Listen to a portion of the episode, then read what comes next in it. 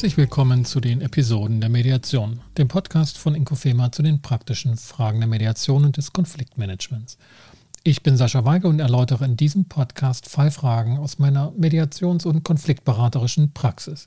Ich stelle Konzeptionen und Modelle der Mediation vor und ordne unterschiedliche Perspektiven und Entscheidungsmöglichkeiten ein. Das ist Folge 9, Honorarhöhe in der Mediation. Folgendes Problem das mir mehrmals angetragen wird und das nicht direkt in einer Mediation aufgetreten ist, sondern praktisch in jeder Mediation vorkommt. Nämlich das Problem oder die Fragestellung, welche Höhe an Honorar verlange ich für meine Leistung als Mediator oder Mediatorin? Wie kommt das zustande? Ja, der Begriff Honorar ist ein alter Begriff und heißt so viel wie Ehrensold und ist vorgesehen für die freien Berufe, ähm, die ihre Entlohnung, wenn man das mit diesem Begriff dann bezeichnen will, äh, festlegen, nämlich eben mit einer mit einem Honorar. Und in der Mediation ist es anders als vielleicht für Rechtsanwälte oder sonstige Berufe, die eine Gebührenordnung haben, dass das in der freien Aushandlung der Parteien liegt und damit der Mediatorenparteien und der Konfliktparteien. Und oftmals ist es in der Praxis so, dass sich die Honorarhöhe anlehnt an dem Grundberuf des Mediators. Das, was er in seinem Grundberuf gewohnt war oder was andere Kollegen dort ähm, erhalten als Honorar, als Gebühr, als Gegenleistung, wird häufig zur Grundlage auch genommen für die Honorarfindung in der Mediation. Ähm, letztlich aber ist es etwas, was ausgehandelt wird und eine Art Stunden- oder Tagessatzleistung ist oder eine Pauschale. Das sind so die grundsätzlichen Möglichkeiten. Eine Pauschale zum Beispiel wird ähm, für Mediatoren in der Shuttle-Mediation im Rahmen von ähm, Rechtsschutzversicherungen geleistet. Also, dass ein bestimmter Betrag geleistet wird für die Annahme einer Mediationsleistung und egal wie lange die dann dauert, das ist mit dem Pauschal abgegolten. Im Kontext meiner Praxis und auch in meiner Ausbildungspraxis hat sich ein Dreiklang, ein Dreieck der Honorarhöhe ähm, herauskristallisiert. Ähm, drei Aspekte sind wichtig bei der Honorarhöhe, bei der Festlegung und bei der Verhandlungsdurchführung äh, zu beachten. Das eine ist die Person des Mediators, der Mediatorin. Das zweite sind die Konfliktparteien selbst und aber auch der Konflikt und der Konfliktbereich, in dem das Geschehen sich abspielt, haben Einfluss auf die Honorarhöhe. Diese drei Bereiche möchte ich gerne näher erläutern und werde der Reihe nach vorgehen und werde beginnen mit der Mediationsperson. Also der Mediator oder die Mediatorin ähm, hat mehrere Aspekte, die für die Honorarhöhe bedeutsam sind. Das erste ist natürlich die vorhandene Praxiserfahrung. Ein Mediator, der schon viele Mediationen über viele Jahre durchgeführt hat und einen hohen Erfahrungsschatz mitbringt, wird ein höheres Honorar veranschlagen können als jemand, der seine erste Mediation durchführt und vielleicht sogar die Mediation, die ihn erst berechtigen wird, dann sich zertifizierte Mediatoren zu nennen. Der zweite Punkt der Mediationsperson wird das eigene Interesse sein, die Mediation durchzuführen. Je höher dieses Interesse ist, zum Beispiel, weil noch keine Praxiserfahrung vorhanden ist, sondern mit dieser Mediation erlangt werden soll, ähm, wird natürlich auch die Honorarhöhe eher negativ jetzt, ökonomisch negativ beeinflussen und der Mediator wird bereit sein, dort weniger zu leisten. So habe ich zum Beispiel am Anfang meiner Mediationstätigkeit hin und wieder Familien- und Privatkonflikte mediiert, um Praxiserfahrung zu sammeln und habe dafür ein sehr schmales Honorar angesetzt. Schmal heißt also auf jeden Fall im mittleren zweistelligen Bereich oder überhaupt im zweistelligen Bereich.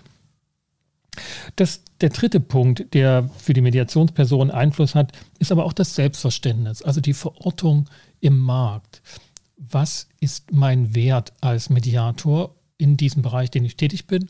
Und wenn sich jemand eher im hochpreisigen Marktsegment verorten will, wird er schon allein daher einen höheren Honorarrahmen ähm, ähm, ansetzen, als dass jemand macht, der eher sagt, nee, ich bin eher in einem Marktsegment, wo ich schon nicht so viel verlangen kann. Also dieses Selbstverständnis wird eine Rolle spielen und muss jeder Mediator auch für sich klären.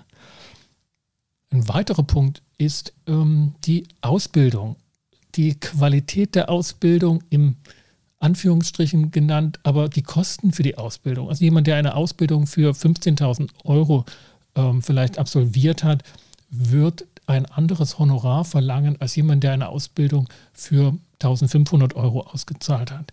Also da wird also auch schon die Höhe der Ausbildungskosten wird eine Rolle spielen wie ein Marker, wie ein Priming auf die Höhe des dann zu fordernden Honorars.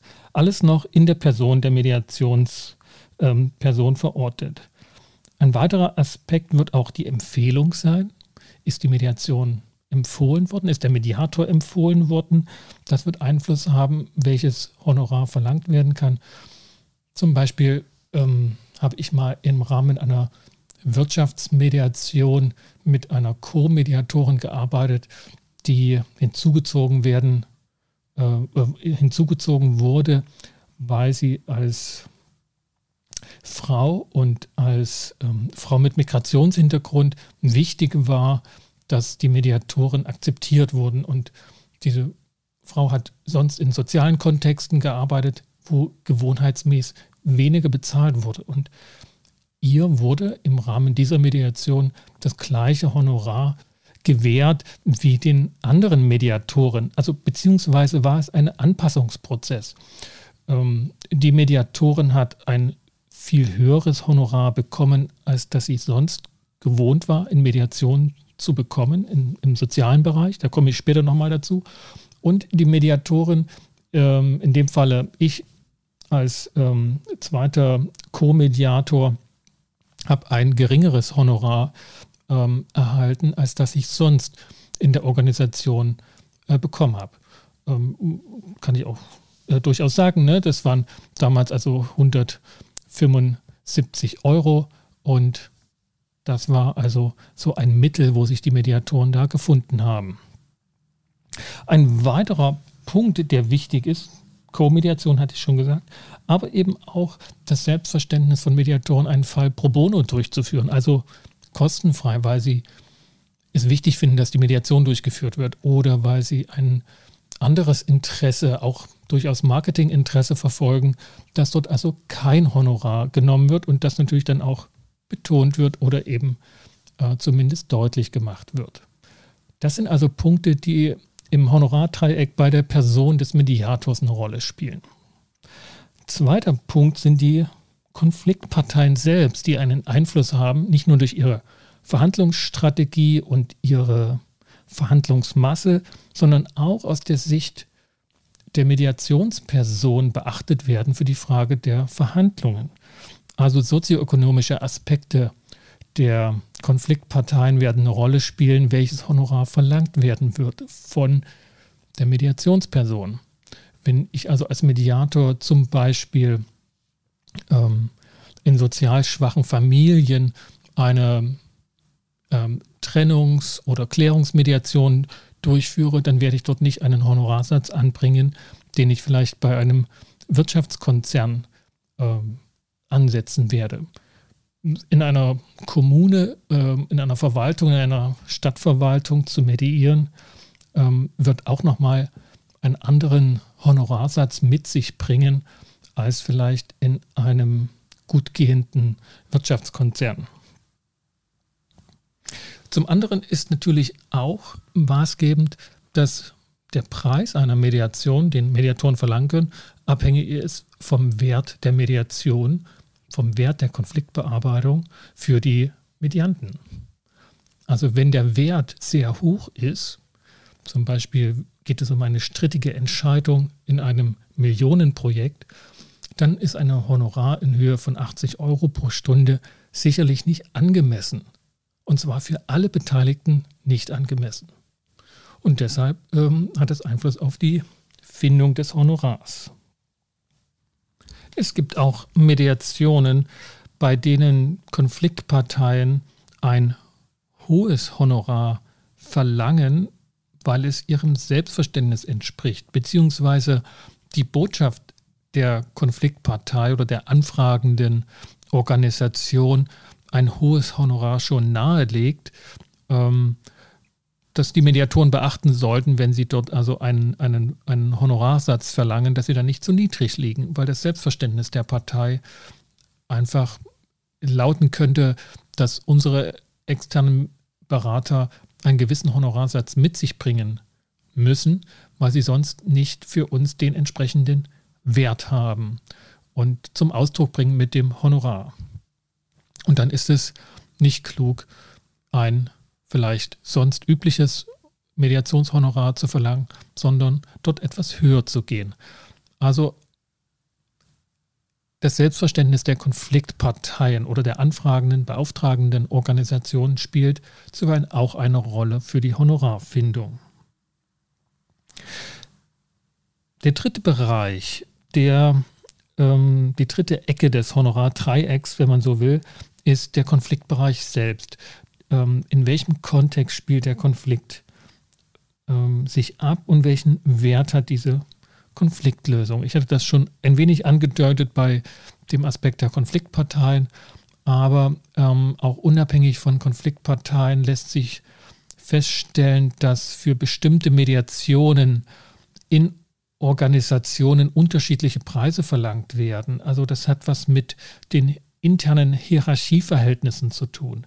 Ganz simpel gesagt, die Mediation im Gesellschafter- oder Geschäftsführerbereich ist in der Regel immer etwas preisintensiver als die Mediation von ähm, Mitarbeitenden im mittleren oder unteren Hierarchiebereich. Da werden, wird der Preis der Mediation auch zum Abgrenzungsmerkmal ne? oder wie die Soziologen sagen, zum Distinktionsmerkmal für den Wert der externen Dienstleistung. Der Konfliktbereich spielt auch insoweit eine Rolle, weil er Vergleiche ermöglicht, Vergleiche mit anderen Mediationen, anderen Beratungsinstitutionen und dort dann auch eine Höhe schon festgelegt oder zumindest eingerahmt ist. Dieser Bereich ist also für Mediatoren, die ihre Honorarhöhe festlegen oder zumindest anbieten müssen, wichtig zu beachten und sich umzuhören im Netzwerk oder auch über eine Internetrecherche festzustellen, was ist dort an externen Honorarkosten üblich und äh, rahmt sozusagen auch mein Angebot schon mit, auch wenn ich das gar nicht persönlich so befürworten würde. Ähm, nehmen wir dort auch den Bereich, zum Beispiel eine Mediation im sozialen Bereich von gemeinnützigen Verbänden, ähm, ist nicht immer per se weniger honoriert als ähm, Mediation im Wirtschaftsbereich, denn das kann man so nicht sagen, aber genau dieser Kontext spielt eine Rolle. Also wenn Sie in wirtschaftlichen ähm, Kontext Mediation durchführen, dann wird auch dort die wirtschaftliche Entwicklung in bestimmten Bereichen, Stichwort Automobilwirtschaft, Stichwort Landwirtschaft, Stichwort Startup-Unternehmen, ähm, wird eine Rolle spielen, inwieweit Geld da ist für externe Beauftragungen oder auch wie wertvoll die Konfliktlösung ist. Ein wichtiger Aspekt spielt natürlich auch eine Rolle und das ist die Komplexität des Konfliktfalles. Eine Mediation mit vielen Personen, unterschiedlichen Stakeholdern, dass man nicht mal sagen kann, das ist eine Zwei-Parteien-Mediation, sondern eine Mehrparteien-Mediation wird Einfluss haben auf die Preisgestaltung und auf die Honorarhöhe. Ähm, das ist auch nicht immer alles abgegolten mit dem Umfang der Mediation. Also dass man sagen könnte, okay, das wird wahrscheinlich mehrere Sitzungen mit mehreren Stunden, vielleicht sogar Tagen mit sich bringen. Und dann braucht man nicht die einzelnen Stunde oder den einzelnen Tag mit einem hohen Honorarsatz abgelten, sondern die Masse macht dort schon die Marge. Aber das lässt sich nicht pauschal sagen. In einem komplexen Konfliktfall darf auch die einzelne Stunde schon gut honoriert werden. Das sind also so die einzelnen Aspekte, die eine Rolle spielen bei der Frage, wie darf ich denn mein Honorar ansetzen und in die Verhandlung damit bringen, wenn es überhaupt zu ausführlichen Verhandlungen kommt. Ähm, Und diese drei Aspekte, der Mediator, die Mediatorin als Person, die Konfliktparteien und natürlich der Konfliktkontext, der Konfliktbereich spielen eine Rolle. Ich habe Unterpunkte genannt, aber letztlich ist damit noch nicht viel über die Höhe gesagt. Ich habe in einem Bereich gesagt, 150 Euro ist so ein Mittel gewesen zwischen zwei Mediatorinnen, die in einem Fall tätig wurden und von einer Organisation bezahlt sind. Ähm, aber das ist natürlich auch nur eine Zahl.